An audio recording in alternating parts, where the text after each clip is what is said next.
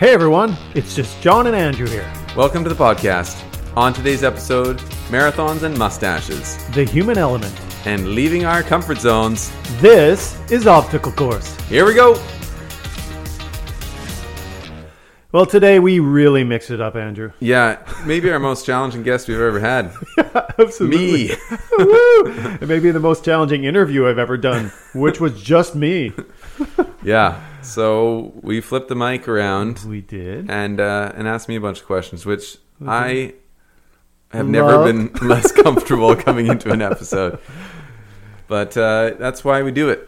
Yeah, I mean, I think it'd be easy for, for listeners to think, oh man, uh, you know, these guys, uh, they're seasoned vets. You know, thirty episodes in, it'll be now it's their turn. This will be so easy, but it turns out it's a little more challenging, um, even for me, because I I realized quickly how how much I rely on my incredibly smart and articulate partner over there, and when I have to own that all myself, there's a few times where I looked up and he's like remember I'm the guest today, so you got this, man. Keep going. And it was it was uncomfortable, but uh, it was well worth the journey. Um, as as you guys will learn so much about Andrew that oh, I learned so much about Andrew. I, I never I never knew. Yeah, if you're interested. If you're not interested, I'll recommend a couple of other uh, episodes. Have you listened to Romans? Just go back and listen to Romans. Yeah. No, truth be told, Andrew does not love talking about himself, and No. I, I tend to be a bit more okay with it. And it's funny, I would be more comfortable in Andrew's seat, and he would have been way more comfortable in my seat, and that just shows our different personalities. Yeah, and probably the reason that we've been avoiding this for 30 episodes. But also, we've just had an opportunity to interview all these amazing people. And so, your listeners are probably wondering when when it's going to be my turn. Uh, I don't know. It's always your turn, John. Yeah, and that, that's the other thing is I feel like I tell like stories about myself almost every intro, and Andrew's probably just glad to just sit back and have the spotlight on me a little bit and just poke fun at my humorous life. Well, Um, you're you're a great storyteller, yeah, and um, yeah, we we will definitely take the opportunity to shine the full spotlight on, Yeah. on Mr. John Close, and we'll uh, we'll enjoy that when the day comes. But yeah, because there's there's bits and pieces you've shared, but we haven't had the full experience, and and I haven't really been able to dig into them as much as I'd like. no, and actually, I was just on a podcast where I did talk about myself. So you, you folks might remember Blair. I think his, his was episode I don't know, maybe ten or eleven, somewhere around there. We'll link it in the show notes. Um, he uh, he had me on his podcast, and and I, I did go deep. In fact, they said, "Well, we're not we're not used to recording this long. We may have to turn it into two episodes." And I was like, "Yeah, I get that a lot." so that's going to come out um, probably in the next few weeks, and so who knows? Maybe I can just avoid having to sit in the hot seat and just we'll we'll link that one, or maybe Perhaps. maybe Andrew will make me do it because he See. he had to. We'll see what happens.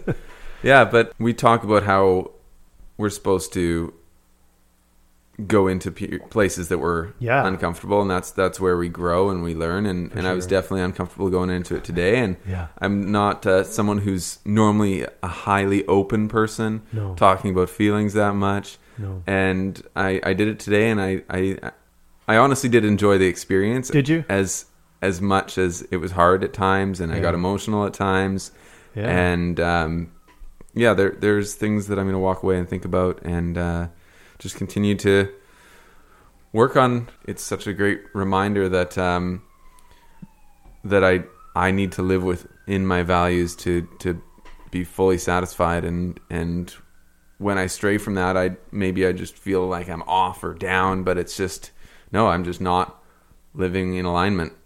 Well, and we talk so much about mindset, and, and I think I think that's what you did so well in this in this episode, Andrew. Is you, is you came in and just changed your mindset. Yes, of course you're nervous. Of course you're uncomfortable. Of course you don't really want to go on about yourself. Of course you think your story's not that interesting, as mm-hmm. as you said. I think even while recording, A couple times. which is a, is a you know makes it difficult to market your your own episode, and you're like, nah.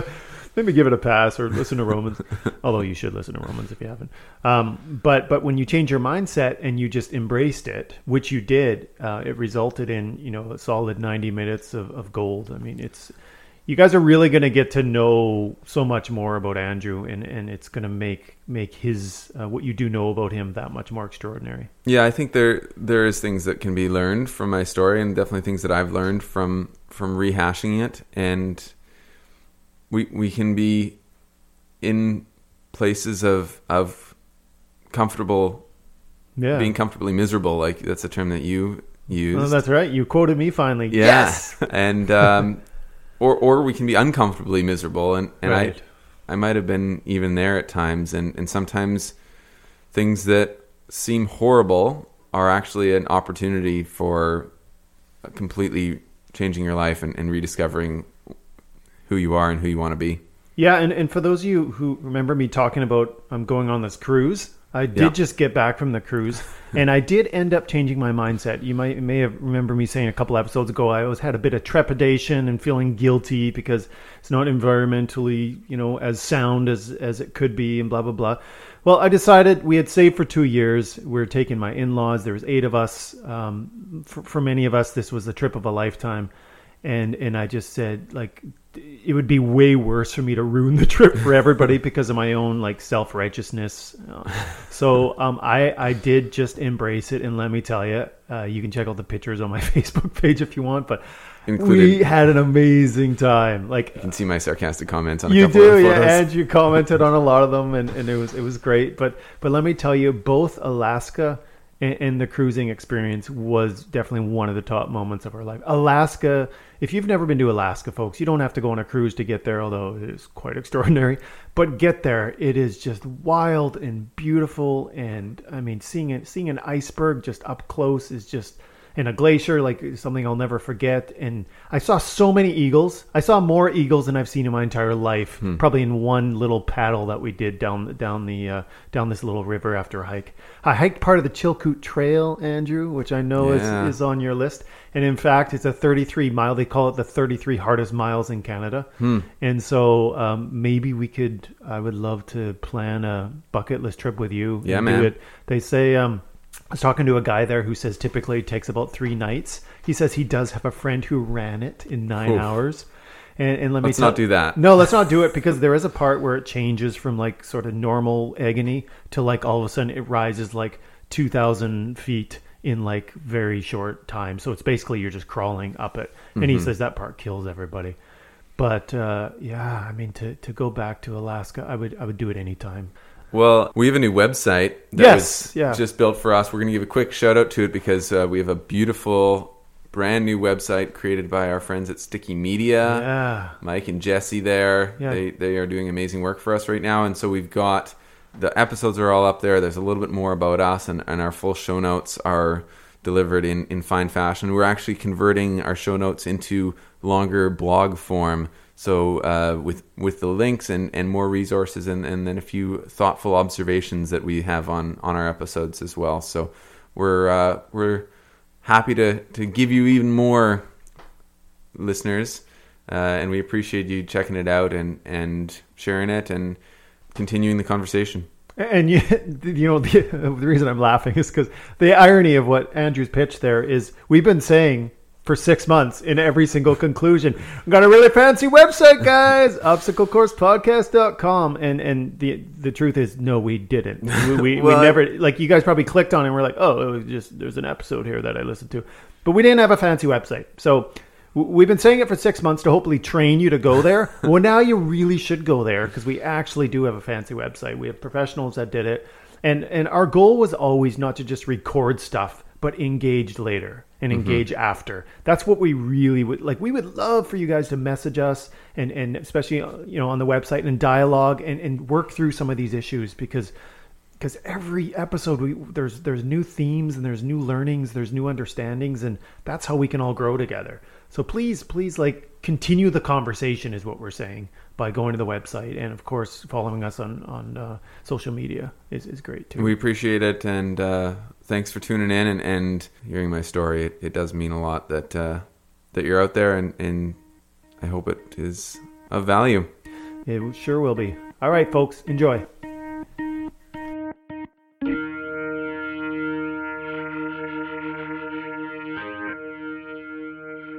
We've been promising you for a long time that Andrew and I are going to share our story at some point. Yeah, for those of you who have been listening since the beginning, we are like, yeah, at, you know, we're soon we're going to talk about ourselves, and We promise. and we were saying that at like episode two, and now we're episode thirty, and uh, and we haven't really done so yet. We've we've shared tidbits Yeah. at points, and and John probably more than myself because he's more prone to do doing that. Yeah. But uh, today things changed. Today things change. Um, back from my holiday, and it's Labor after the Labor Day weekend, and we kind of had an opening, which isn't common for us. And so we were talking about what we should do, and I said, Andrew, I think the world wants to hear your story. And I was like, nah. And you're like, what should we do? yeah. If if you know anything about Andrew, and if you've been tuning in, you probably feel like you know us better than we know us. And uh, Andrew isn't one to run at the mouth. He's not one to talk about himself. He's not one to post on social media. He's not one to brag. He's not not one to really talk about himself if he doesn't have to. all of those things are true. Yeah. And so this is a big deal for him. And even though he's a professional podcaster and an amazing host and partner, um, he's got a few nerves this morning. My palms are moist. My palms are sweaty. yeah. And uh, truth be told, even I'm a, even I'm a little nervous because it, it's it's weird when you have to play host to a friend that you think you know fairly well, but but you also want to you also know that a lot of people don't know his story, and so just trying to dig into that. So it should be a fun conversation. So welcome to the podcast. Thanks. It, it's uh, it's something I've been looking forward to for a long, long time. Yes. So so yeah, I was trying to think in preparing for this, um, what our listeners already know about you, um, assuming they've listened to all the episodes, and I would think that they, That's a strong assumption. yeah. And so let's let's assume they haven't, and, and so I would say what they know about you is as a little boy, you per, were perhaps a bit shyer than most, or or did the did the shyness sort of really kind of go into the stratosphere after the milk incident? Yeah, and um, for those of you who don't know what we're referring to, you got to listen to Roman's episode from Yeah. uh, I believe it's episode twenty-eight. Yeah, there was an incident in a classroom. You should just listen to Roman's episode because it's one of the greatest Oh, you'll gosh. ever hear. Yes. and he's just such an amazing Yeah. inspiration. So Yeah. and then I tell the milk story in that one. So I would say I mean, that duality I was mentioning, where in some regards I was quite outgoing and extroverted, but I al- also kind of had um, had some shields up and and had some probably self confidence issues even when I was really young. And so at times I would I would be a, like a performer, like a, try to be funny, and at other times I was um, very much afraid of putting myself out there and, and being embarrassed or or um, showing my lack of confidence. Yeah, for sure. And and I think that would be a description of a lot of children or a Totally. lot a lot of young people is just trying to grow into yourself. Yeah, I thought I was different. no, I was just gonna say that. That's the story of every human being that's ever lived. No, um, and, and I mean, you know, you even talked on another episode about working on a cruise ship for a couple of years, Oh yeah, and I mean, you were up front, you were dressing up, you were dancing. I mean, you were. I mean, this this is not the behavior of like a really shy kind of introverted person, no, but that's also it was playing a bit of a character. right? So you can hide a bit. hmm So it's not it's not Andrew, it's just whoever character you're whatever character you're playing. Yeah, And I mean, you do hear about actors and performers who often are major introverts, and, and often I, I think that's that's one reason why they struggle so much, and even struggle with uh, with unhealthy addictions because they're they they have this incredible ability to like put on this character and and perform and en- entertain and share their art but yet deep down it's so difficult for them to do that they're having to like medicate with uh, with often unhealthy things.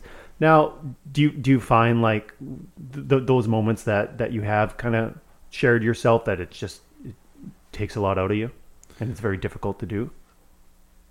Yeah. I don't know if I've actually had that many moments like that, to be honest. And there there have been self medicating issues um, through my life where um, that's been kind of the numbing that uh, that I've chosen, and especially in kind of the some of the tougher times, and when faced with the the lack of uh, self self worth or or um, yeah that negative self talk. Yeah, for sure. And and we- we are gonna we are gonna talk about some of those key moments in your life, and, and I know you've mentioned them. Um, you've mentioned the passing of your father as being one of those pivotal moments. Yeah. Um, you've mentioned the events of of um, of losing your job and and beginning the, the origins of Twist being another crucial moment. Mm-hmm. Um, is is there any other ones perhaps before that that you'd like to share that you thought was was a moment that was an experience that you thought okay I got to go in a new direction here. Yeah, I mean, I'm not sure about any specific moments, but I think it's like an important part of my becoming who I am now. And, and in my childhood, uh, I had, a, had an amazing childhood. I great family, lots of love, um, but also a lot of conflict. And there was never anything physical by any means, um, but there was a lot of verbal conflict in the house. And so I think I kind of adopted the role of a bit of a peacemaker. I, I tried to be that a lot of the time um, between my dad and my brother, and my dad and my mom. And my brother and I are actually only half brothers. We have um, same mom. We had different dads, and my dad had actually had a previous son in his first marriage, and so both of my parents were married, got separated, had children in both their first marriages, and then got together, and then I came along. So that always created some issues in the household um, with my dad treating my brother differently, or or that being seen as the case, and yeah, feeling like I felt guilty that I, if I were to be treated differently, like I was special, and I didn't want to be. I wanted my brother to get treated as well as I got treated, or and vice versa. So that was definitely a, an undercurrent of youth, and has probably affected me in ways that I'm not even fully aware of or, or don't totally understand. But it was a significant factor. So, what what ways would you would your father treat your brother differently? Um, I think he Like, was he harder on him? He- I mean, my dad was especially when we were young, pretty prone to anger, and would just, yeah, would lose it on Pat, and and myself sometimes, but I think more um, more directed at, at Pat for things that would just be, you know, seen as being a teenager.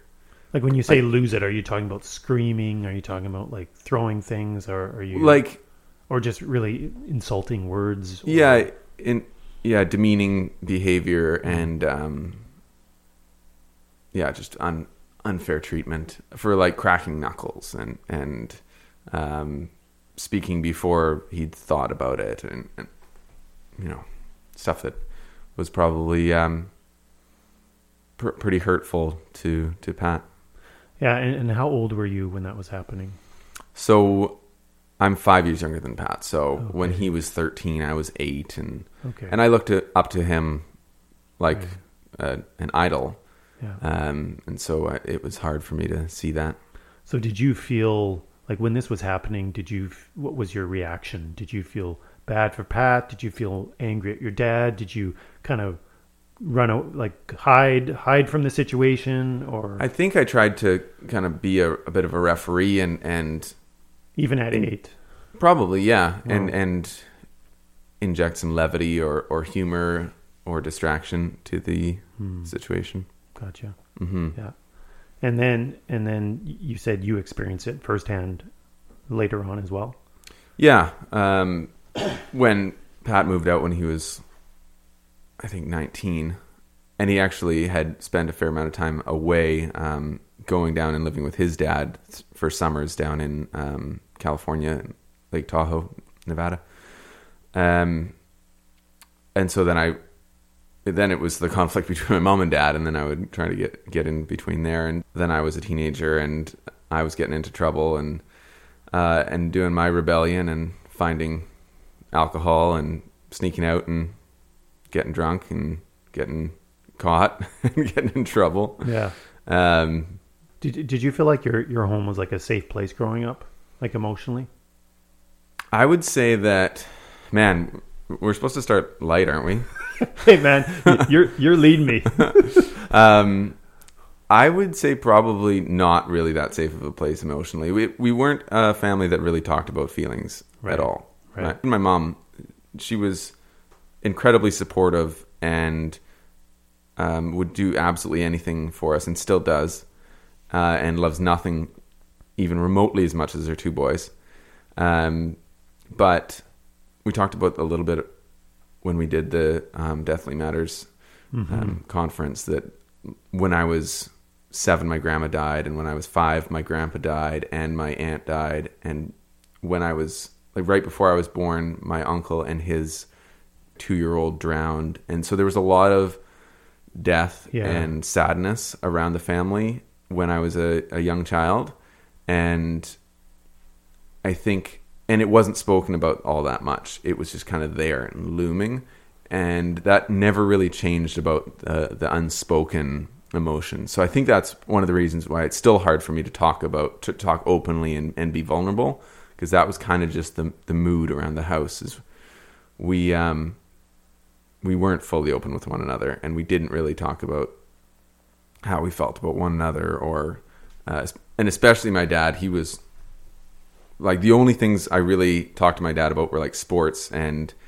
pretty surface kind of things. We did we had a deep connection over spending time together playing sports or him coaching me or us watching football on Sundays and, and that obviously is the reason why I'm such a passionate Yeah, athlete and for um, sure. Viewer of of sports to this day. So, I mean, you know, at 34, fast forwarding a little bit, and we'll rewind a little bit and be all over the place because I'm interviewing you. It'll be different when Andrew interviews me, everyone. but, uh, but you know, you're someone who I would say is, is quite emotionally intelligent right now. So, where, where, and when did you feel? Did you think you began to learn that? Yeah, so I, I do think that as a child and as kind of an adolescent, I had a desire to understand people and connect with people. Human behavior was always of interest to me. That's why I, I really liked Shakespeare because I thought of all writers, he was the best to capture the nuances of human behavior Yeah.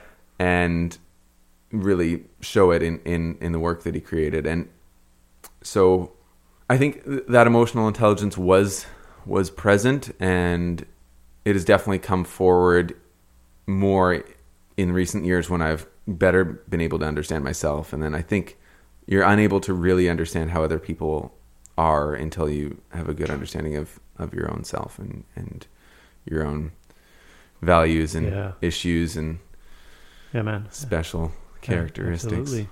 So when when you had normal fears and, and perhaps negative emotions when you're when you were growing up, who did you talk to? Who did you talk to them about?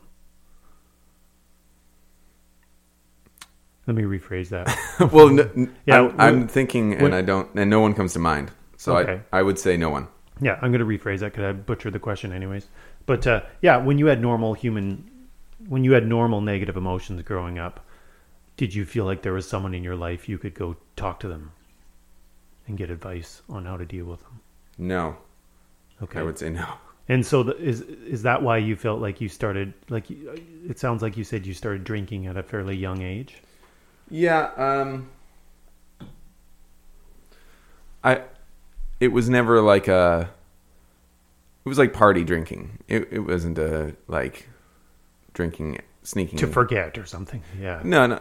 I mean, m- maybe to to turn off some stuff, um, turn off that negative chatter, or, or you know that that gift that alcohol gives adolescents of um, Yeah. feeling like having the inadequacies melt away and and feeling like you're you can be more fun or more talkative or more outgoing, but it wasn't like a a dependence the method I used more so than than drinking as an adolescent because it, I was part of the group of kids that would like get together and drink some beers. Um, um, but I think the more if I was looking for a release and I wasn't able to talk about emotions, I didn't really have a, a person that I processed that with. But I think sports were were how I got f- found relief from like pent up emotions, and so and running, I was doing long distance running a lot, even in junior high school. That's when I first started doing 10Ks and, and had a, a teacher, uh, Mr. Foreman, who really pushed me to, um, to run and, and get out there. And I actually, that's the first major overnight hike I did. We did the Juan de Fuca Trail in grade 10 Oh, with cool. Mr. Foreman. Yeah. And it was an incredible experience. So it was five days, four nights out on the Juan de Fuca Trail. And it was, yeah, had the backpacks on and everything, all carrying your own stuff. I burnt my tongue so badly on like the last day. Yeah. Um, I was so hungry. It was dinner time the, last night, and I'd made soup, and for whatever reason, I had just like poured the boiling water in and then immediately drank it, and just not thinking, just so exhausted and starving, and the I've never felt my mouth burn. It was probably like a second degree burn uh, in my mouth. Wow. And I couldn't see it because there was no mirrors around, but apparently like my taste buds on my tongue were like white and like swollen. Oh my gosh. It was it was awful. But the rest of the trip was incredible and and that experience on the Juan de Fuca Trail was was hugely formative and and inspired me to continue uh, out on those backpacking trips. Um and I still do it now. Well, and you join a long list of basically all of our guests who have shared the importance of physical activity as helping them release trapped emotions. Mm-hmm. Yeah. And even just, you know, be more balanced in their thinking and, Mm-hmm. and in their life. So, but it it was I've asked the question about like were you running away from something Right. when when talking about running and, and long distance yeah, you have. exertion and, and So you're asking yourself? well yeah and I think it it does it makes the pain go away and it's a good distraction but it, it is not the same as like actually processing Because it comes with you, yeah right? You're running with it, not Mm-hmm. away from it. Yeah. And so it's it's a good healthy. It's probably the healthiest way of like we talked with Wade about um, how he began to find healthy ways to repress his negative emotions, like Yeah. in, instead of um, you know instead of his unhealthy ways of of drinking, um, he began to you know do extreme exercise. Mm-hmm. But as we discover, unless you deal with it, it Yeah. just gets worse and worse and worse. And yeah um, so yeah, so you you had to deal with it at some point, and so um, along the way you you joined the I was going to say you joined the circus, not really, kind of kind of a circus. Uh, you joined the cruise industry and and lost yourself in in that that world for a few years, which must have just been an a amazing it was a blast amazing party. I mean, it was just yeah sounds like sounds like a, a great time of your life. Yeah, I'd, I'd gotten away working at George Pringle Memorial Camp when I was uh, like 14 to 17 year old. In a lot of the summers spent up there, and got to kind of be a, a really extroverted, fun version of myself. And then I kind of did the same thing on the cruise ship, where I got to be a character and, Yeah. and got to see the world and meet amazing people and um, yeah, create great bonds and and entertain and came back from that and uh, and then went back to university Right. and finished up my degree and and then got into the hospitality in- industry and worked at uh, at a big entertainment complex and was was running the show um, there many nights a week until like four o'clock in the morning, which was not a super healthy No. lifestyle. Um, and then the nights that I wasn't working there, I would often go there and enjoy the, the festivities myself. And then, uh, yeah, it just wasn't a very healthy place to be. So that's when I got, I needed a change. I, I was pretty unhappy, I would say. Um, I had been uh, in a long term relationship with a girl who also worked there. That ended, and then it kind of got messy after it ended. So I was like, I need to get out of here. I wanted a fresh start, and that's actually when I started at Brentwood Bay Resort, and that's when I became Andrew from Andy. Yeah, that's what I was going to ask. Yeah, So so you had a moment where you're like you're looking at the path you were on, looking at sort of your life choices and you're thinking, okay, I need I need a change. yeah. So what what was what was so unsatisfactory about your life at that time? Well, definitely that that relationship. Um, uh, so I wanted some distance from that, and yeah, the working till four o'clock in the morning when you're running a, a nightclub and pub and that's exhausting. You can't do that for like that wears you down. And then yeah, the party lifestyle, uh, which was yeah, it wasn't fulfilling by any means. I don't even know if I would use the term burnout from that Yeah. um, from that part of my life. Later on, probably saw more of the burnout. Um, But your life was literally out of rhythm. yeah, and I was exha- exhausted and, Yeah. and, and unhappy and, and not um, definitely not living aligned with values because I didn't really have I, what I was doing at that part of my life. Like none of it was really making me very happy. Well, and that that's a perfect sort of lead into to where I was wanting to go next. The whole idea of values. I mean, you, you speak a lot about values Mm-hmm. um, and just how how important it is that our values are connected to our purpose, and that's Yeah. that's where joy comes from in a Yeah. sen- in the sense of fulfillment. So I do say that, don't I? you say it a lot. I I mean, in fact, you say it so well that I was able to say it well right there because I could just hear you in my in my head.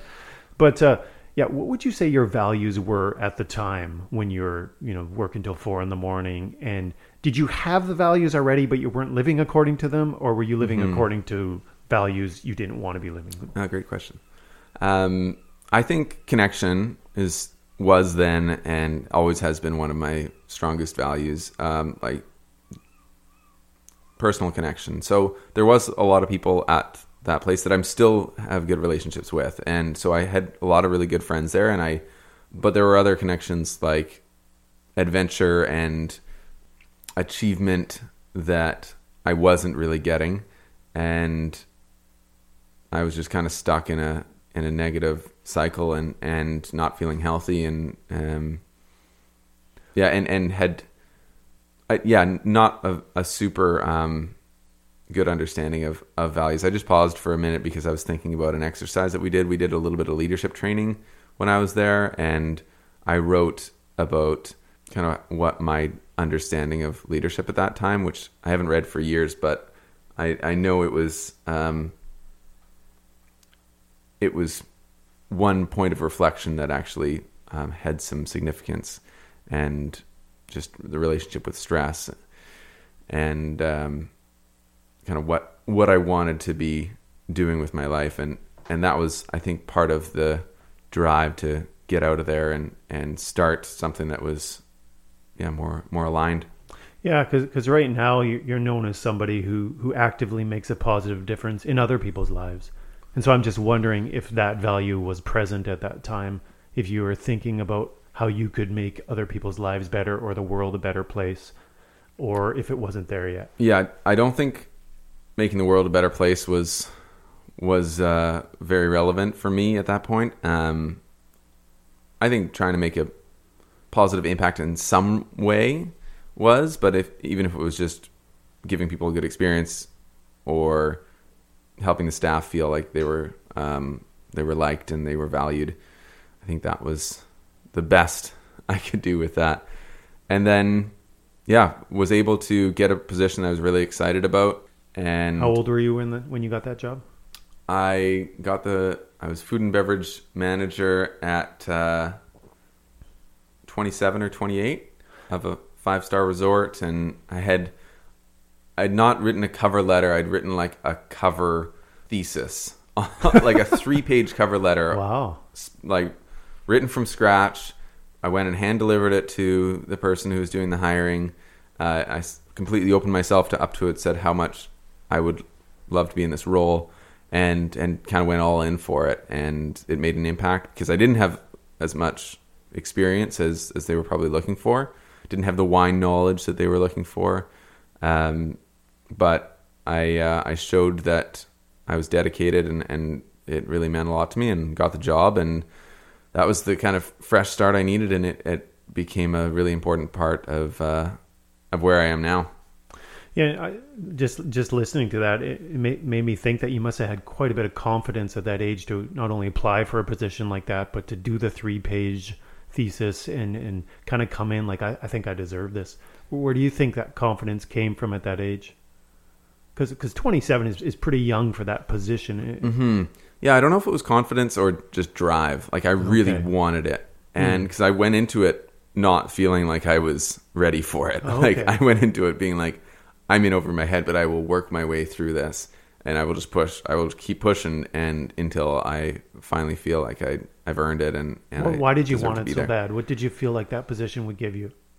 Um, well, I mentioned achievement earlier, and, and just like feeling good about who I was. Um, and definitely in that part of my life, I was like, if I have this job, then I will be seen as this way by others, and then I will then feel better about myself. So, looking for that in- extrinsic motivation, which I didn't have a lot of intrinsic motivation, probably. So, I was looking for outside sources of, um, Validation. yeah, That that surprises me, truly, because like you know I, I've said this before. I've known Andrew for a year, folks. I mean, I really don't know a lot about. So I'm learning this along with you, and being somebody who avoids social media like the plague. I mean, people who tend to be on social media really enjoy that extrinsic, um, you know, validation.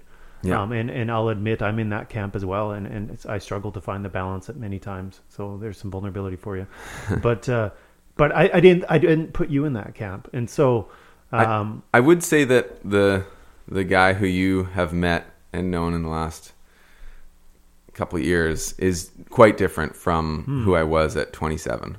yeah, so And, and I'm proud of that. for sure. So what what are some of the other notable differences of the last really six seven years?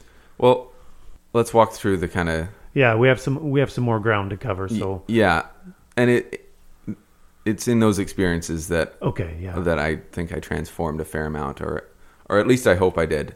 For sure. Um, so you got I- the job. Yeah. So got the job and was like had the attitude like I will work as hard as I possibly can to to get into a position where I feel like I'm I deserve the job. Yeah, And um, my direct report, my my supervisor, who was kind of the only one ab- above me in the food and beverage de- department, and, and who's the director of hospitality for the entire resort, um, he was a guy who like would work from dawn to dusk and and then go home and do some more work. Probably work like seventy hours in five shifts, and so that was again like I felt like I had to meet those standards Yeah. and work equally hard, if not harder. So because he at least had the experience and knew what he was doing. So I remember doing a wine tasting, and now I would say my wine knowledge is pretty good. Um, and it was the first wine tasting I had ever sat with. So it was this this wine rep from a, a really high end agency that represented a lot of really nice wines, and so you've probably never experienced one of these, but you sit down and there's like four or five tasting glasses in front of you, and Right. then he talks about the wine, and then you pour it, and then what you're supposed to do is you know swirl and Yeah, sniff yeah, yeah. and and then spit, uh, and I was thinking like, oh great, I get to just like sit and drink wine, and and hopefully not have to say anything because I don't really know anything about the wines that we're tasting, um, and so I took a nice big glug on my first first attempt, and they both spat their wine out, and I was like, "Oops, I guess guess I wasn't supposed to actually drink all the wine." And but I just felt so out of my element, and and just probably sweating buckets, and just nerves even higher than they were before starting this podcast. Um, yeah, I just just felt totally in over my head, Yeah. and um, just work as hard as I possibly can. So yeah, I was working five six days a week, average of like twelve hour days.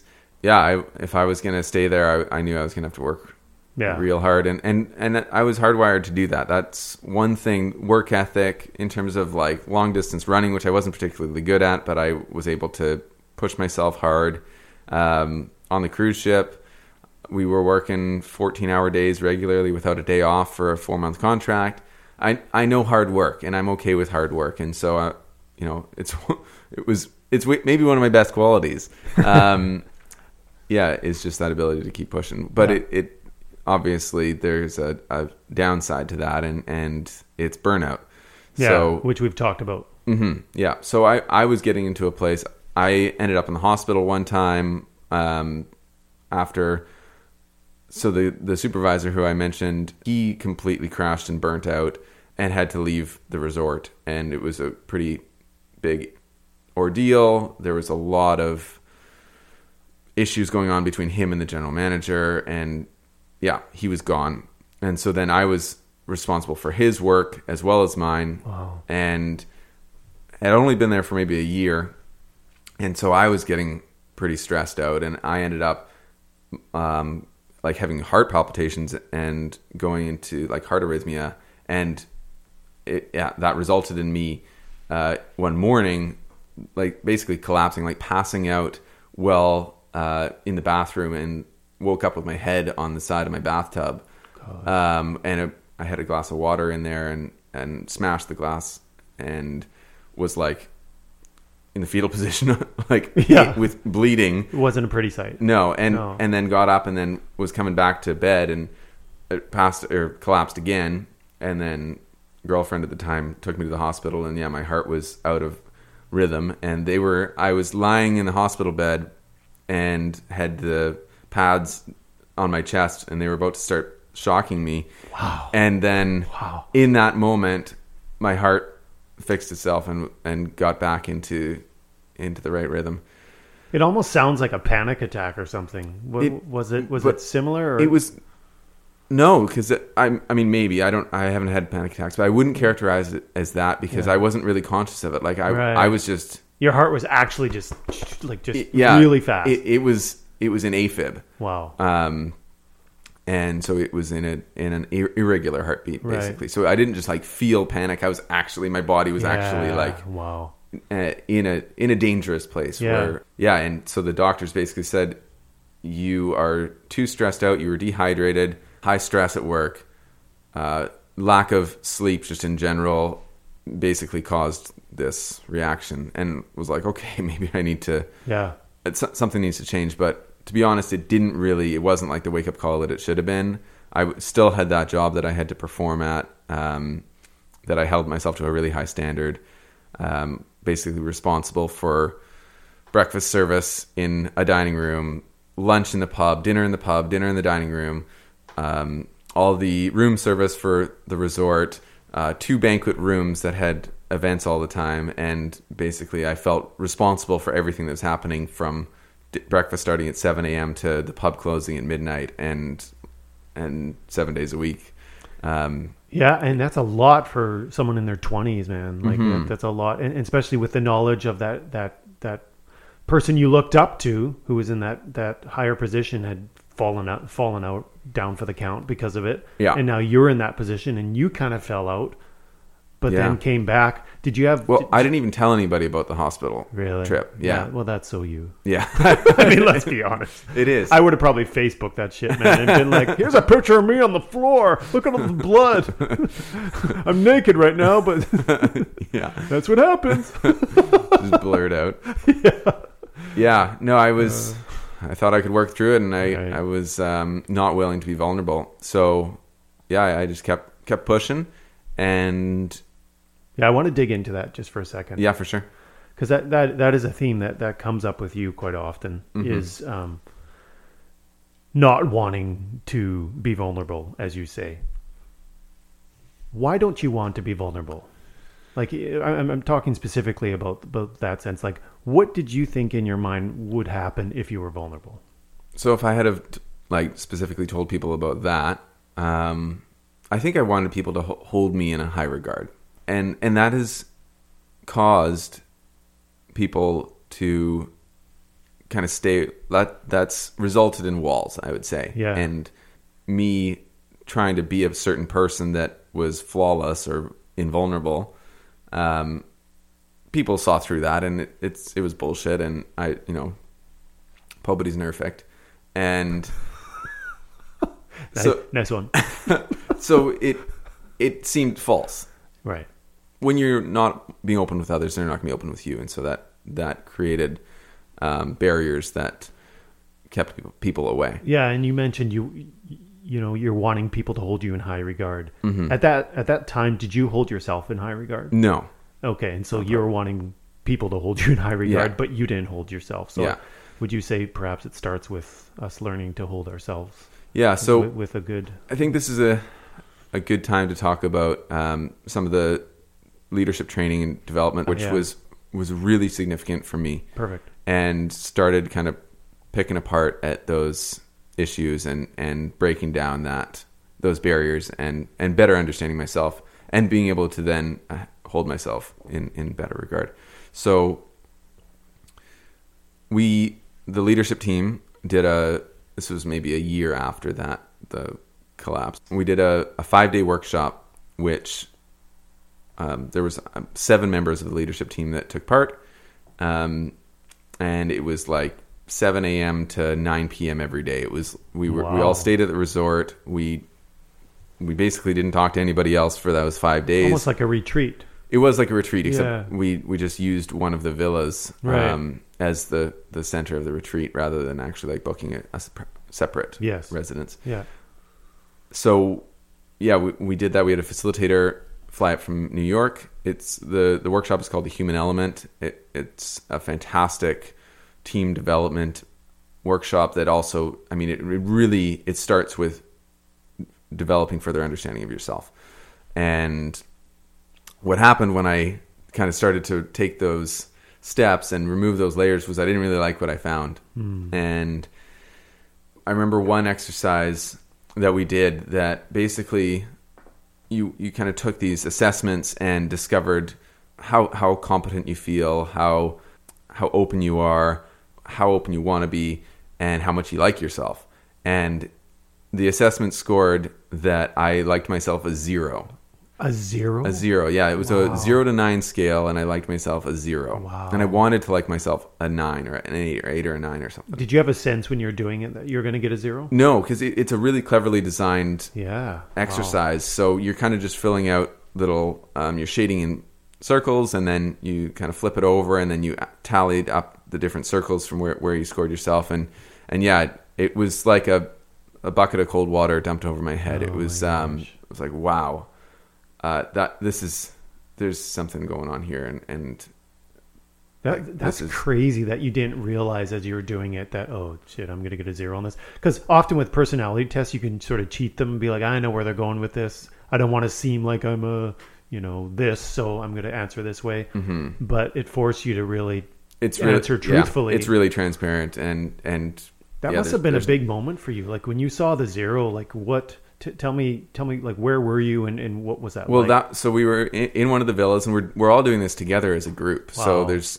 six other people doing this, and there's a facilitator, and then all the all your scores go up on the big board at the front. so everybody y- saw. You have to like oh face Oh, this, and then and try to figure out what's going on if it's something that you're not okay with. yeah and and you can kind of walk yourself through like you there's no pressure to like talk about all of your scores or any of your scores really but there's an opportunity to get into them. And like what stands out for you about this is, is what the facilitator probably asked her or how i would present it. Because I, I later became a practitioner of this work of the human element and, and got certified.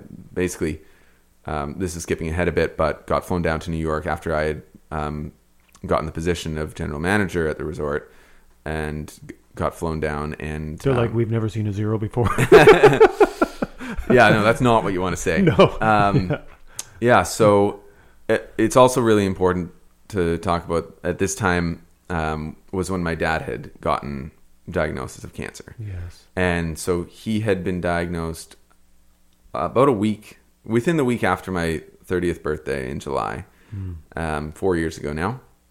And he had, um, he'd been doing fine and then he'd, he'd really crashed and had been in the hospital and basically went into the hospital like the day one of this five day workshop.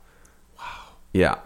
Um, and the one thing that I had been trying to do to show strength for him, um, because I felt pretty helpless, as people do when their loved ones get sick, and it was it was stage four um, colorectal cancer, so it was not there was not a lot of um, positive outlook, but he he had been doing okay. He had still been golfing every weekend. He was still playing slow pitch, like with all the old, other old guys who um, had their fair share of uh, health stuff going on, and he was still out there. And um, I like maybe a week or two before he had gone into hospital, I was working out on the sun deck, out on that sun deck right out there with him, replacing floorboards of the sun deck. Um, and he was, you know, being a man, whatever that means, and Right. uh, and and working away. And then yeah, so he'd kind of taken a, a nosedive, gotten into the hospital. The expectation was, you know, it was going to be a couple days, and then he'd be getting out of the hospital again. Um, and so because this was like a retreat, I hadn't gone to see him in the hospital, and I- I started to say a few minutes ago that the one thing I was trying to do to show strength and support was uh, train for a marathon Right. and run my first marathon. And I'd run I'd run one half marathon before and and had never run any further than that, and had only started the training in I'd say August. And so I'd been running for August and September, and then the marathon was um, Thanksgiving weekend in uh, the Sunday, and in Victoria, and the leadership workshop was the Monday to Friday. So he, This week, he what a Yeah, crucial man. week, man. he Wow. gone into the hospital on the Monday, and I had started the workshop on the Monday. I was running the marathon on the Sunday, and so finished the workshop. Kind of came to terms with a, a lot of stuff. Uh, was still processing a lot, figuring out where that negative self uh, concept was coming from. Um, but really united and, and was more open with the rest of the leadership team than I'd ever been. Um, but it was a, a very challenging time, um, but but one of a lot of personal reflection and growth, which I really needed. And I'm still thankful for for that timing um, and for the ability to actually talk about emotions with other people, which I hadn't experienced a lot of that. But that was like the safest place to share, and so it was. Um, as the week went on, and it seemed like he might not be getting out of the hospital, um, and his his condition worsened, it was really nice to be around people that that had that support, even though it was really challenging. And and I didn't. I on Friday when it finished, then I went and saw him in the hospital for the first time, and that was uh, pretty shocking to see kind of what condition he was in. So the marathon was on the Sunday, and he had told me um, somebody's going to have to shoot him to keep him from being at the finish line. Oh, Um, but Saturday came around, and and it there was no way that he was getting let out of the hospital, basically. Um, and that was really hard for him, I know, um, because he wanted to be there, because that's the that was the purpose behind the the event. Um, but who I did have there um, at the marathon was like 15 family members oh, and uh, some really close friends, and, and there was probably like forty people in total that Oh, were up there, wow. That's there awesome. cheering me on, Hmm. and um, yeah, people were wearing. I had grown a mustache, um, because he had a mustache for like forty years, Right. and so I had grown one out in, um, and it looked awful. Um, but uh, like a good portion of the people were wearing fake mustaches as well. um, yeah, I had family members travel to be there and stuff, and Wow. yeah, it was really cool. Um, Talk about the race a little bit. man, I hadn't trained that much. Uh, the longest training run I'd done was uh, two weeks prior, and I, I'd gotten to 35k. I'd basically my training regime was like, I'll start running the distance that I I know I can run, and then I'll try to tack on 5k each time, and then. Um, then it's basically race time, and I, I went for like maybe one short run during the week as well. It's just not a recommended. That's not a traditional way to train No. for a marathon. no, usually it's like a year, yeah, yeah. and I was doing it like two months. I'll just tack on 5K each time. yeah. And so I managed to get out to basically like, like past Langford and back. I on one run and ran around Thetis Lake on that same run, and that was like 35k, and it was devastating. And I like I'd eaten. I still think about this. I'd eaten, eaten like a banana and like a bowl of yogurt, and then decided to go and run 35k right. and yeah, I was it was not an ideal training plan, but the race itself, I felt pretty. I had a huge, uh, just so much emotion behind it, and and like fuel from the people that were there, and from my dad who I was running it for, that I felt like I could go for forever, and um, there's I've heard the expression about running, but like you you just find a place to put the pain, and like I was not stopping because my dad was in the hospital battling terminal cancer. Um, I we never really thought about it as terminal cancer, but I mean it ended up being that way. He was fighting as hard as he could in there, and so you know I was just out running a race. I was just Yeah. It was a Sunday morning run and and there was no way I was stopping. So for the first 35k of that run, I was fine. Like it, amazingly with the lack of training my split times like my kilometers were like within 5 seconds for the first like 30 kilometers. Wow, that's I was just amazing. like in a rhythm. Yeah. Um I'd almost broken down and not started the race because of the emotion that had come up. Um, but yeah, seeing people at every few kilometers. My my uncle was there, and um, he had like he, he's run a couple marathons, and so he had like figured out approximately where I would be at at what time, and so like that's where the family groups had like had gotten to. But it turns out I was running f- faster than like the fastest projection that he had, so he was having to like adjust it on the fly. Um, and he, I, I hit 40, I hit like 38k and I, I hit a wall and I was like, it was hard.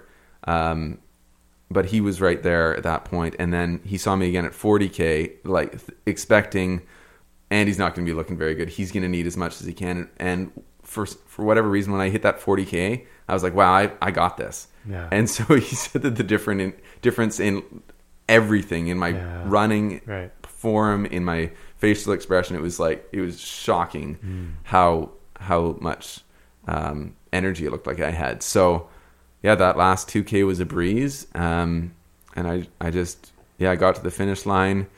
Three hours and twenty three minutes was the the time. I have got an amazing photo where um, I've got two incredible photos that, that were taken during the race by like the official race photographers, and one is crossing the finish line with my arms up. Ah, nice. Nobody else in that shot, and and the time above my head, and Yeah.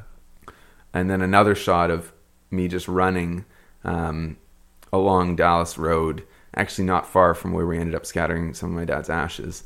Um, and again, nobody else in the shot, just like the ocean behind me, and just like the look of determination on my face. And I I love those two photos. Um, so across the finish line, and um, my mom and my brother were there, and I was just a mess, like just emotion pouring out of me, and and went and um, hugged both of them, and um, and yeah, it was very very emotional, um, and then went right from there, uh, drove to the hospital, um, and saw my dad, and put the medal around his neck, um, and uh, he was crying, which was one of the very few times in my life I ever saw that. And he was um, really, really appreciative. Um, and we had a, a really good moment, but um, he went to hospice the next day and passed away a couple days after that. And um, yeah, had some had some really scary, dark times in hospice there um, with him because I wasn't ready for that. Um, it was You didn't know what to expect with his condition. no, I mean it was three months from diagnosis to to Yeah. him passing away, so it was pretty fast. And um, Were you there when he passed? no, no, I had left. Um, yeah, I was. I'd actually, I was with friends and um, at a friend's place at about two o'clock in the morning when I got the call, and Sarah was there as well, which was um, really huge. That we weren't really like officially together yet at that point, but she was um, she was around for it, and she's I think the reason that I, I managed to get through it. So, so this this race uh, four years ago still brings up so much emotion. hmm Wh- where do you think is the, the main source of, of, of this emotion? I just um yeah, it's the last memory of of experiencing something with my dad for sure. And um yeah, definitely still miss him. And um but I'm also really really grateful that um that I did that and I I took that action um, just to kind of show how much he meant to me, and I think he really appreciated it, Mm-hmm. And um, and just the emotion of like having that much support and knowing that that that was out there was um, is really significant, and I thought I did it to show him um, what he was or that that there was this much capability because I was not in the condition to run a marathon two months before I did, um, and I but I kind of had a a moment of awareness when I went um, about a year and a half ago to a, a workshop that it wasn't even just that that I showed him that I could do something. It was that I proved to myself that I was capable of more than I I thought I was, and and so that was um, an important piece of reflection for for me then. Well, and and in the span of a week, man, like Oh. you experienced some profound personal growth and transformation. I mean, that was the same week that you had you had surprisingly scored a zero on how you felt about yourself, Mhm. and then you run this this um, marathon, which I mean was not just a marathon. I mean, you're running for your father. I mean, you're Mhm. running for your father who is dying. Um, and then and then the amount of pride you must have felt in yourself for doing that and i'm sure you saw it in your dad's eyes when you came in the hospital room Yeah, yeah. It was um, it was a really touching tribute, um, but also it was just. I mean, there was some de- desperation in that. It's like yeah I need to do something, and and this is all that I can do. This is all that I can come up with to to try to help. so when you were in hospice with your father you talked about some pretty traumatic times um do you want to do you want to share a little bit more about about Um, that Yeah, there was one night that I stayed with him, and Sarah was there too. Actually, um, she never met him when he was, other than those moments in hospice Wow. when he was unconscious. Hmm. Um, and so yeah, just being there and talking to him, and then um, I'd fallen asleep on the floor, um, and then woke up like basically in a panic, um, in fear, and Mhm. I don't even really know what happened, but I was I was freaking out in it, and Yeah. then at that point I was like, we we should go. This is this is not good for anyone. Um, but your dad was still conscious and, no, no, he oh, wasn't. he wasn't No, at that point okay. As soon as he kind of got moved to con- uh, to hospice, he he okay he was no longer responsive. Um, Okay. I I did notice him blinking when I was speaking to him a few Mhm. times, Mhm. um, and that might have been a sign that he was listening. Hmm. But um, he he never opened his eyes again. Hmm. Um, and yeah, another moment, I was coming back to hospice at at one point, and there was somebody being wheeled out on a gurney, Hmm. and they were covered up, and I, again, like in a panic, asked if it was Ken Langford, and um, was yeah pretty distraught, Hmm. and it wasn't. Um, but just that moment of like, is this my dad getting wheeled out in front of me? It's terrifying, and um, yeah, I was I was not in a great place, and and the the going through the experience of the human element and and Mhm. and working on myself at that point, it, it was really useful, but I still um, I wasn't prepared or or um, yeah, I, I wasn't in a great place after that after that loss. do do you wish you were there with him when he died or are you are you Yeah, I, I, I don't have any regrets about that, to be honest. Um,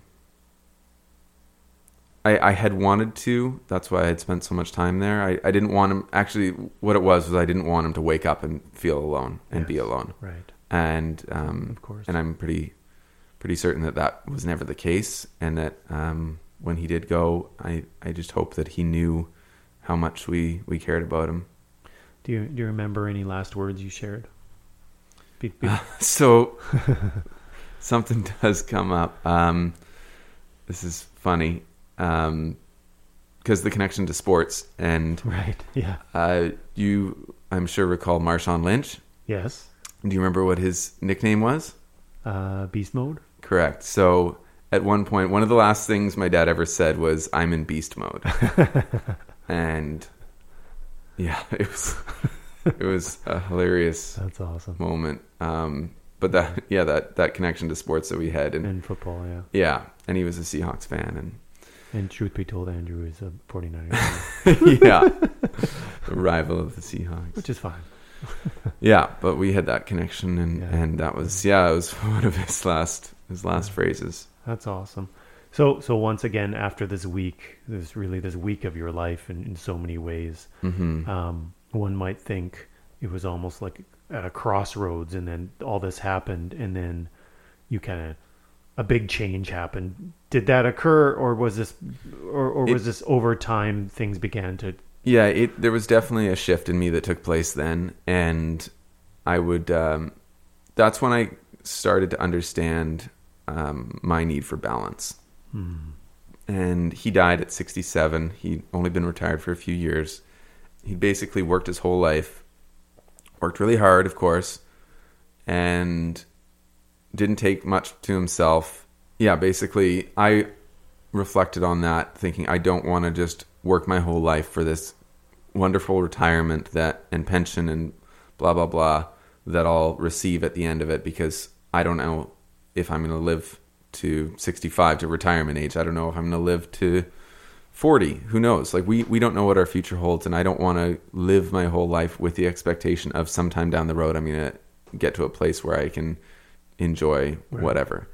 And that was a big motivator in uh, this trip to Europe that I'd wanted to do for 10 years. I originally wanted to do this trip and I'd even kind of mapped it out when I worked on the cruise ship when I was 22 I was going to do it and then I decided uh, then wasn't the right time. I was going to go back to school and go go back to work. And then when I was um, working and had finished had graduated from university and I was going to do it then but then I got the opportunity to become a, a floor manager and, and work that job till four in the morning and, and work really hard.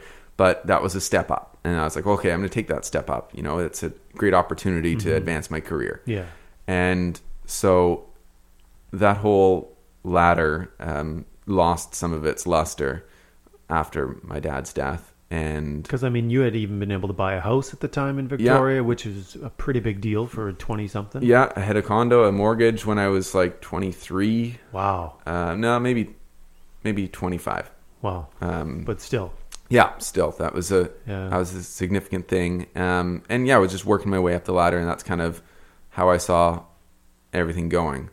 And then so this trip to europe that i'd postponed postponed postponed uh, finally with sarah's encouragement and those lessons was like i'm going to prioritize balance.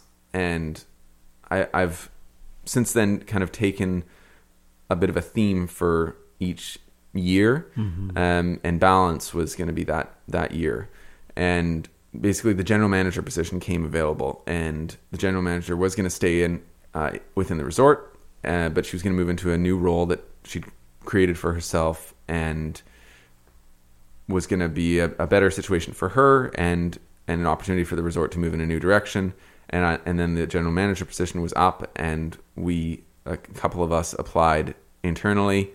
And it was after a long process it was decided that I was going to be moving into the general manager position which was it was another step up in that ladder which was still kind of I was still working towards a, a goal I had done this leadership development workshop training the human element become a practitioner in that that was something that I wanted to incorporate into my uh, into my career down the road with coaching or some sort of personal Yeah. development work I want to ask you about that quickly. Andrew. Yeah. About the becoming a practitioner. Yeah. I mean, it's one thing to go through a program that sort of, in many ways, changes your life. I mean, it sounds like this is a integral part of your life. Um, but to actually become certified in it, like, did, did you feel like? Well, you tell us. Why did you become certified in it? Um, I I really believe in the in the work, and I had experienced a lot of reflection and, and a lot of growth myself, and I thought that um, if I was able to give that to other people, then that was going to be a, a huge. It it would be rewarding for myself, and then I'd feel like I'm making a contribution that that I was probably longing to make, and so yeah, that I got to fly down to New York. It was two weeks long. It was much the same, really busy, like really full days, um, leading the workshops, practicing it, but also doing a lot of like further furthering that journey of, of self reflection and and increasing our awareness and um, yeah, I, I use the the metaphor of an iceberg and like there's very little above the surface and that's Yeah. what I I term as the conscious Mm-hmm. self and the unconscious is what's lurking beneath the water and Mm-hmm. and it's a little bit murky down there we don't really know what's going on but the whole um the whole purpose of doing work like that I find is to to lower that water level a bit and and help Hmm. just a bit more of that unconscious move into the realm of consciousness and and we just that's how we learn about ourselves and and then we can make changes if if we see something that we we don't like. But meanwhile, you had this you had this opportunity. yeah and i was going to go into the general manager position. I was going to have the opportunity to lead some of these workshops and um and then take the take the next step in my career and and it was going to be i was 31 years old and would be the general manager of a, a five star resort. And it was really exciting and i was really proud of it i was proud of the accomplishment because i i am still driven towards accomplishment Yeah, for sure. and uh, no, it's not a bad thing No, no, no. but it was Okay. yeah but it is that that drive Well, that, that was pushing Yeah. that that has some some lesser uh healthy effects But but you had another drive at the same time with your with um, with the human element and wanting to begin to help other people. Totally. um, you know, learn about their true selves or be, achieve their two percent true potential. yeah so but this balance piece was i knew i needed to prioritize that more or else i was going to be just going into that same high Yeah. stress um, unhealthy work self and so it was going to be a nine week trip to europe um, with sarah and it was this route that we'd wanted to we tweaked a little bit from my initial um, idea basically gone from um, greece to italy was the original plan but we ended up going up through uh, montenegro and croatia and into slovenia which slovenia people like that is one of the coolest places you can ever spend time. It's a tiny little country. It's the biggest percentage of, of parkland um, of any country in europe.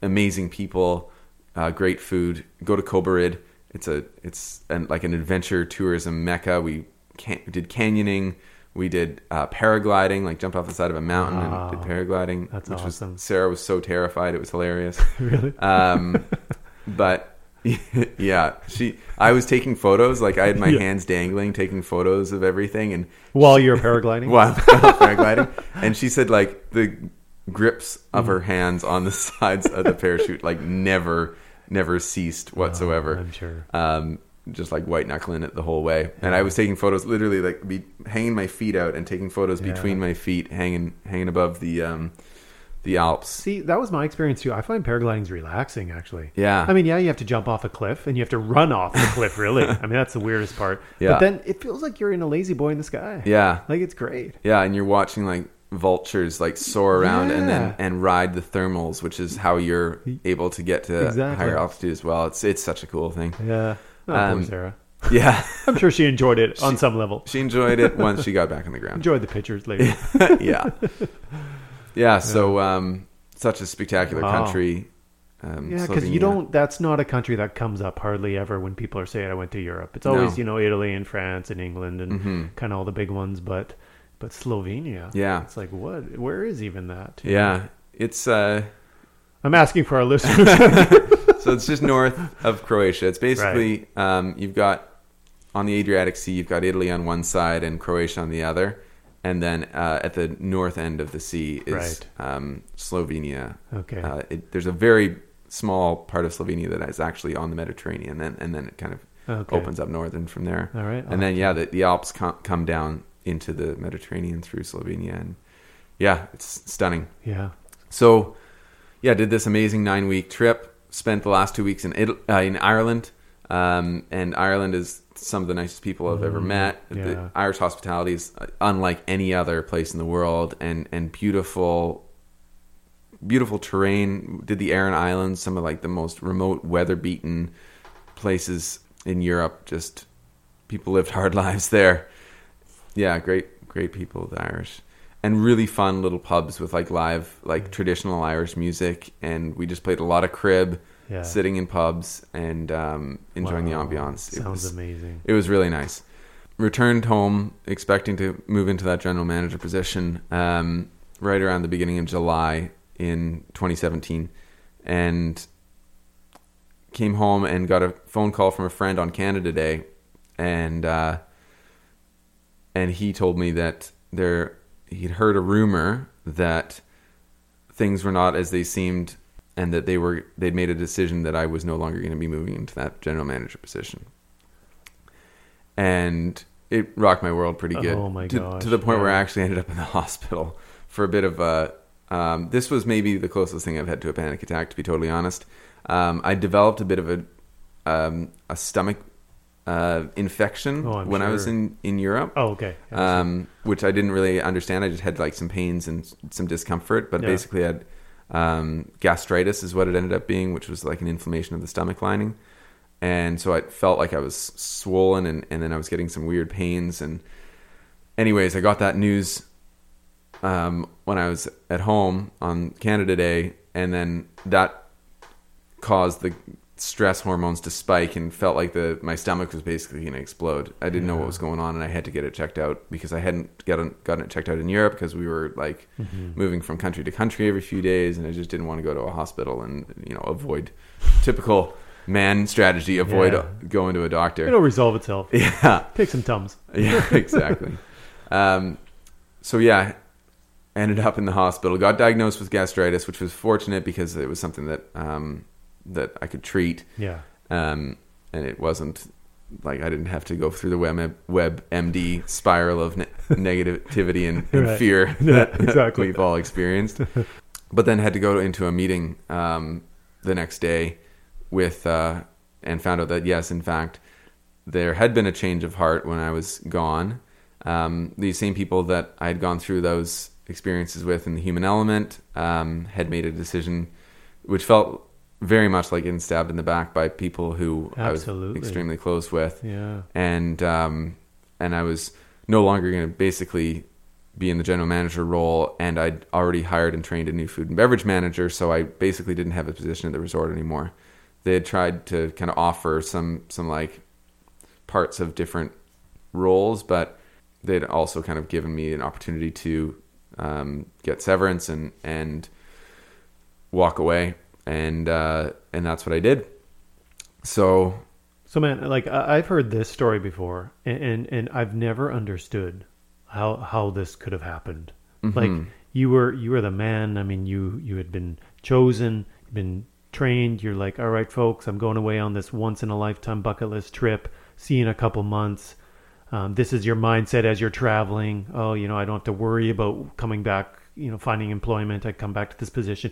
You come back, and they have taken it away. Like, was this just like politics in like infighting? Was this a was this a conspiracy that was hatched? Like, um, I, yeah, I mean, I- how how could this happen? Nothing had changed. Yeah, the explanation that I was presented with didn't didn't really make a whole lot of sense. Basically, just certain members of the the leadership team had, even though we'd gone through this process, which was months long, and we were meant to be 100% open with one another and talk about any reservations Yeah. it had come to a final decision. This was what was happening. We'd made a big presentation in front of the entire resort and, and our uh, annual all resort meeting. This was the plan. This is how it was going to operate. The general manager was going to now be the director of the wellness center, which was a new creation. And, and yeah, we we'd laid it all out. And um, yeah, so basically, I guess people were more willing to share new feelings or or more honest feelings when I was in Europe, um, and then that had kind of just resulted in in the, I think there was fears of myself being in that role because I hadn't because I've been working alongside with these people and and maybe there was a couple people who I think were less comfortable with me in the position of general manager than the person who was who had already been in that role for different leadership styles or whatever.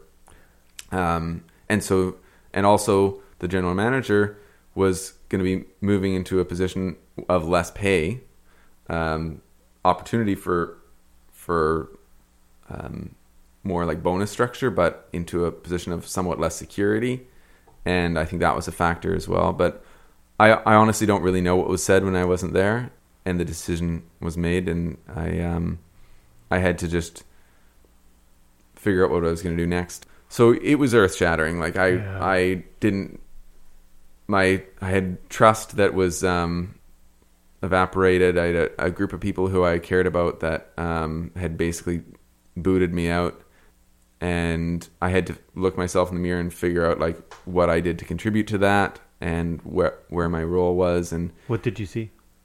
um, I guess just that I wasn't, I wasn't really ready for it, or that it wasn't the best thing to to come, or the best direction for my life to go. Um, Do you believe that?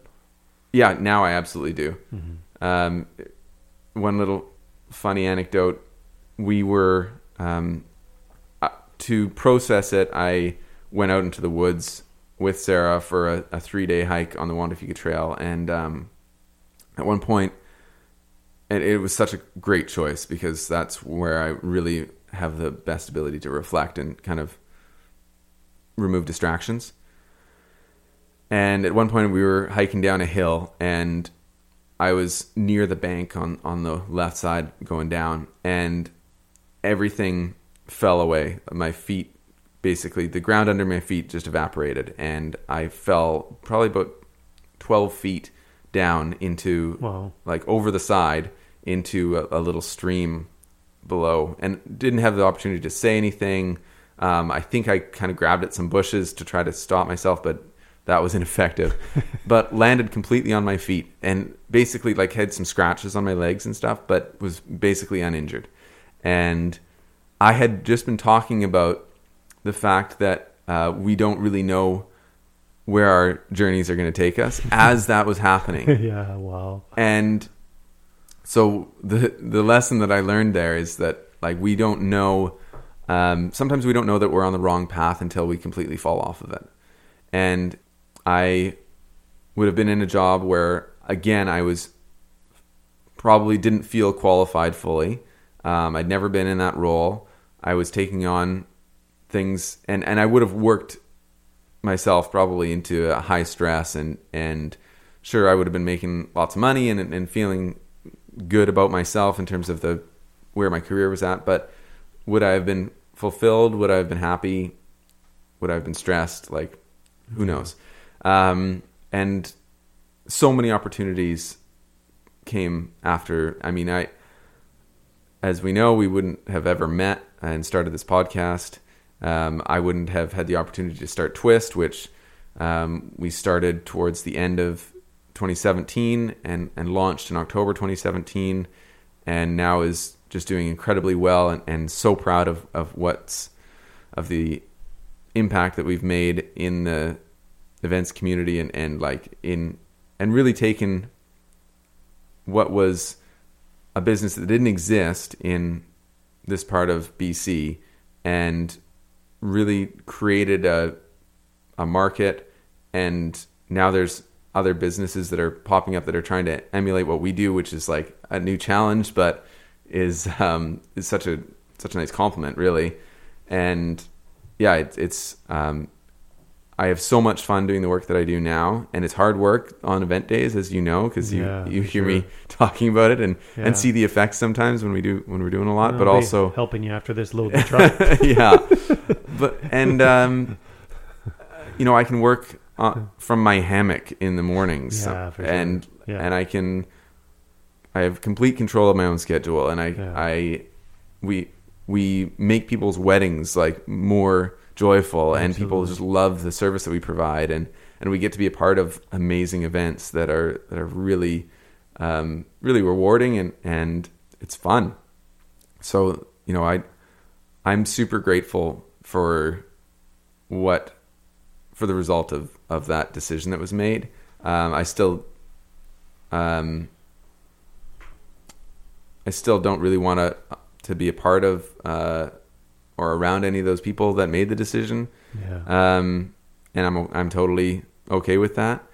Um, and yeah, my life is a lot more fulfilling as a result of it. I, I get to I went and became a trained Erickson coach and and have had the opportunity to do a lot of coaching work and, and team facilitation and, and individual um, one-on-one coaching, which is super rewarding and um, and it's going to be a big part of my life continuing going forward. So Defineyourleadership.com. yeah, defineyourleadership.com. And uh, What's it mean to define your leadership? it's about creating your own figuring out what impact you want to make and, and creating your own definition of, of leadership um, leadership can look in a lot of different ways uh, whether you're like the boisterous shouting at everybody rah rah like leading the charge or you're in the role of supporter and, and you're just nur- nurturing and making sure everyone has the tools that they need to succeed. And it's just yeah finding the most authentic version and style of leadership and and it starts with understanding yourself and and going through that awareness journey. And then you're then able to um to inspire others. Well, and, and one of the one of the connections between both our stories, which I, I guess I'll have to tell mine now, shit, um, is uh, is we both wanted more from what was already happening in our life. I mean, we we, we both wanted to be involved in a more value centric, purposeful, um, fulfilling enterprise that that made the world a better place, and hence the podcast mm-hmm. um, you know, of course, we get some benefit from from it too because we we enjoy talking about issues we're passionate about and we enjoy being together. But we we both wanted, we are ready for something where we could take something we believed in and help other people um, in their in their own journeys. yeah And so it, it's funny how that all kind of came to a crash or to a head at the same moment. So it, I, I often think, you know, even even listening to your story, just seeing how the universe or whatever we want to call it was sort of at play in some of the way things came about, and and I think us meeting in the way the podcast, it couldn't have it couldn't have happened, you know, five years before. No. Neither of us would have been ready for it. Totally. You know and uh, it just really came at the perfect time and i think that's why we're why it's why it's done so well. I mean we're i can't believe we're nearly 30 episodes in. I mean Yeah. it's just i can hardly believe that. And uh um it's just your story is another reminder to me of the importance of when when life or the universe comes calling and says okay you know i'm going to give you a chance to to make it make a change if we're not ready to do that because Mhm. because there's there's I think we all have these times in our life where, um, you know, the chips are down and we realize, okay, I can either change or things are about to get worse. And some people don't change, yeah and we we see it, and, Yeah. and their life gets a whole lot worse. But you were, you know, you were vulnerable enough, because that takes a lot of vulnerability and honesty with yourself to say, where I'm headed here is not good mm-hmm. um, you were at, I mean, you said it, you were at a zero of how you felt about yourself. Mm-hmm. And, and instead of sort of, oh, I'm, you know, I'm a zero, I'm, I'm worthless, um, I'll never achieve anything and just sort of fall into yourself and fall into unhealthy habits, you exercised courage in that moment and said, okay, well, I need to change that number. yeah i i knew i was not okay with that No, no, which is awesome. So, so for people listening who who think, boy, you know, I, I don't know what that test was, but I'm pretty sure I'd get a zero as well. What's some advice perhaps you could give to somebody who's maybe currently at a zero in, in how they feel about themselves and, and where their life is at? Yeah. When I became aware of that, I, I knew that I was not okay with that. Um, and in order to bring change into your life, you have to change and you have to make changes. And whether that's changing routines, whether that's spending some some time with yourself and and figuring out exactly what the issue is like you, need to get to the bottom of it basically. You can't just expect change to happen. You can't just expect to go from unhappy to to happy just because you want it. Um, you need to take action and and and you don't take action just by thinking your way through it. You actually have to take action and and make changes Yeah, that that leads me to to a quote of I don't know if it's yours, but I'm just going to credit you with it anyways. You're smart enough. But uh, the whole idea of you can't think yourself out of um, a bad mindset, Mhm. right? You have to act yourself out of a bad mindset. I think that's so critical because we get trapped in our heads Yeah. and we feel these oppressive negative thoughts and we fall into ourselves and get trapped in ourselves. So how, how can perhaps somebody who's right now trying to think themselves out of whatever they're dealing with in their life, how can they act themselves out of it? Well, we all know what methods we have that are most effective to get us in a more positive, resourceful mindset.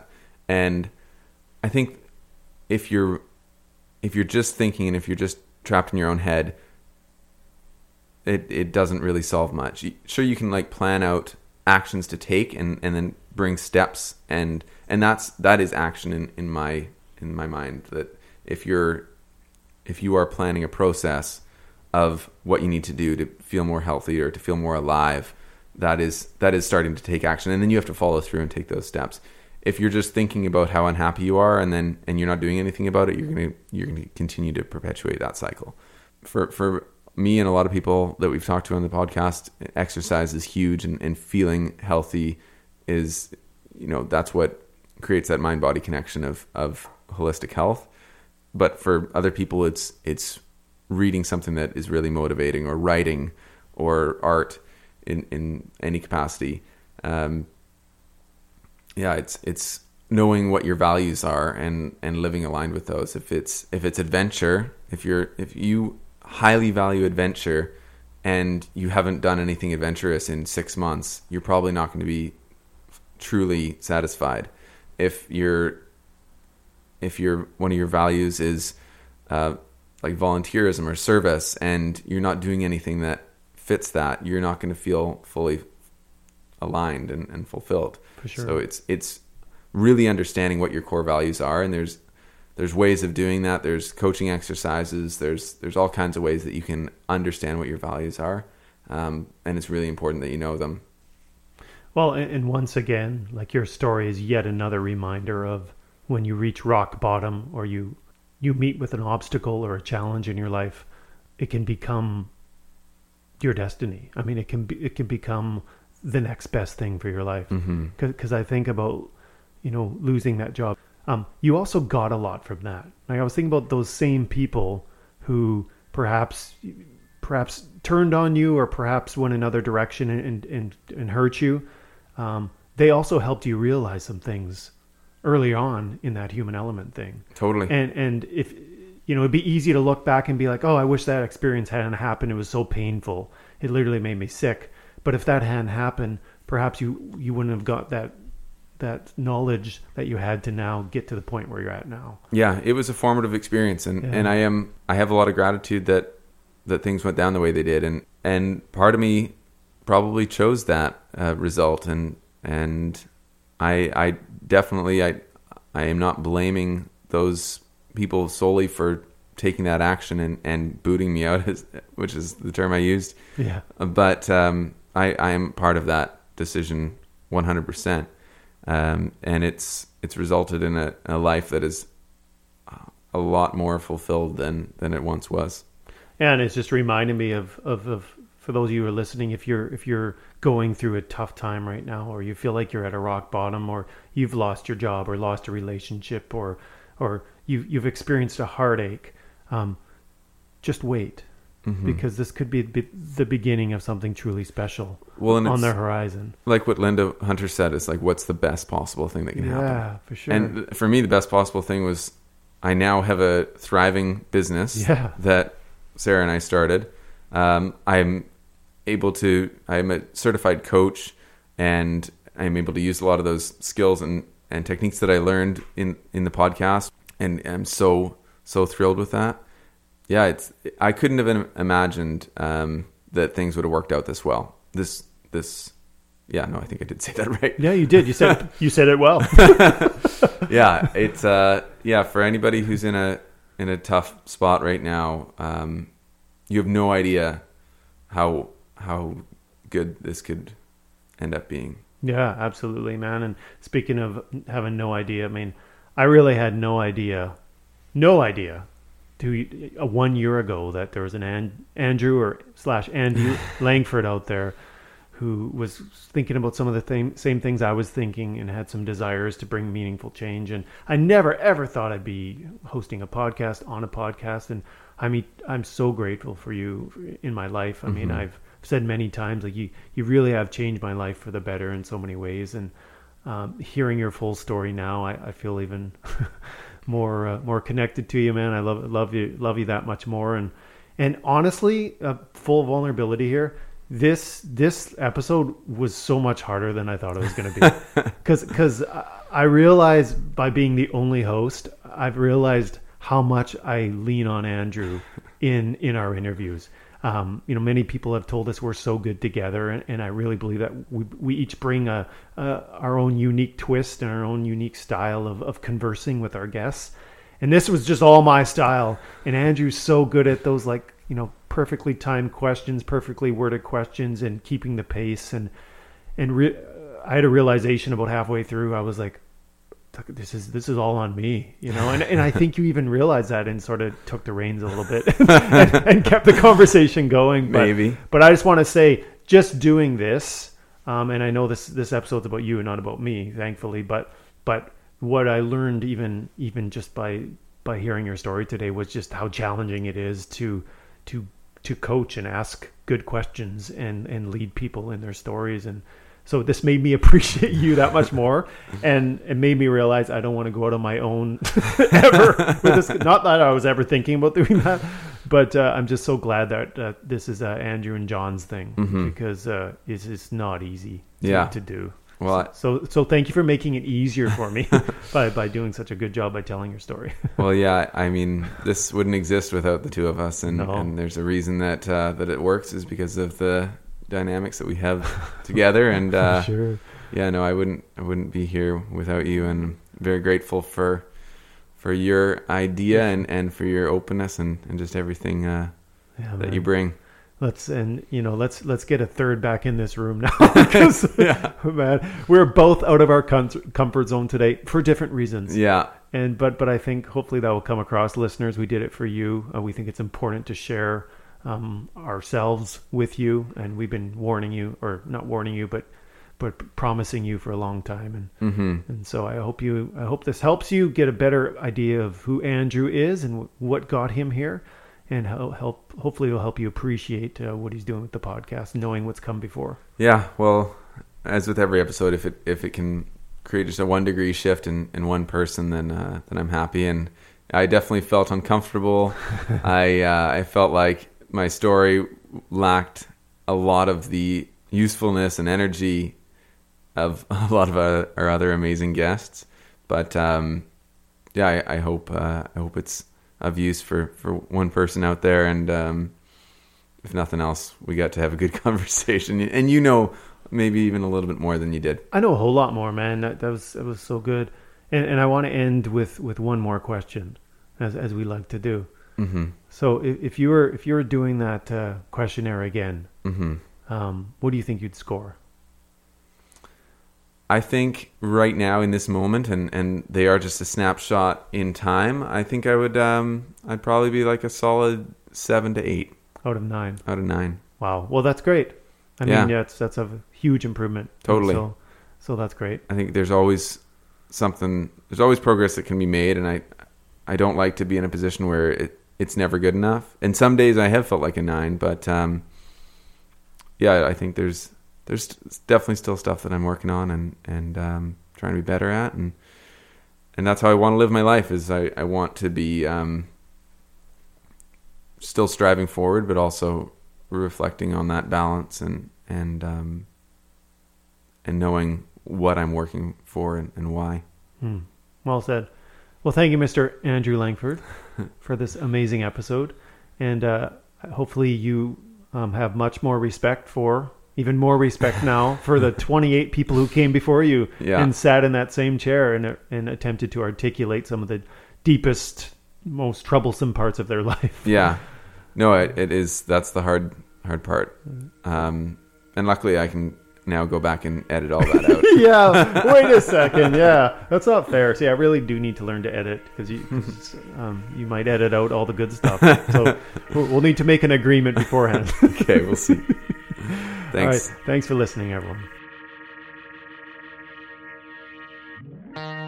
Well, that's the episode. Thanks so much for tuning in, everyone. We appreciate your time and attention. If we can make one request, please subscribe. How do you do that, John? They push subscribe. That's all you got to do. We also got social media, guys. We got Twitter, Facebook, Instagram. Please like us and follow us there. We also got a really fancy website. ObstacleCoursePodcast.com. that is the one. It's where you'll find our show notes and lots of other goodies. And if you have somebody who'd be great for the podcast, please let us know. Send us a message on any of those networks, and we'll bring them on. Mm-hmm. For sure. We're always looking for good people. Thanks for listening. Keep pushing through those obstacles.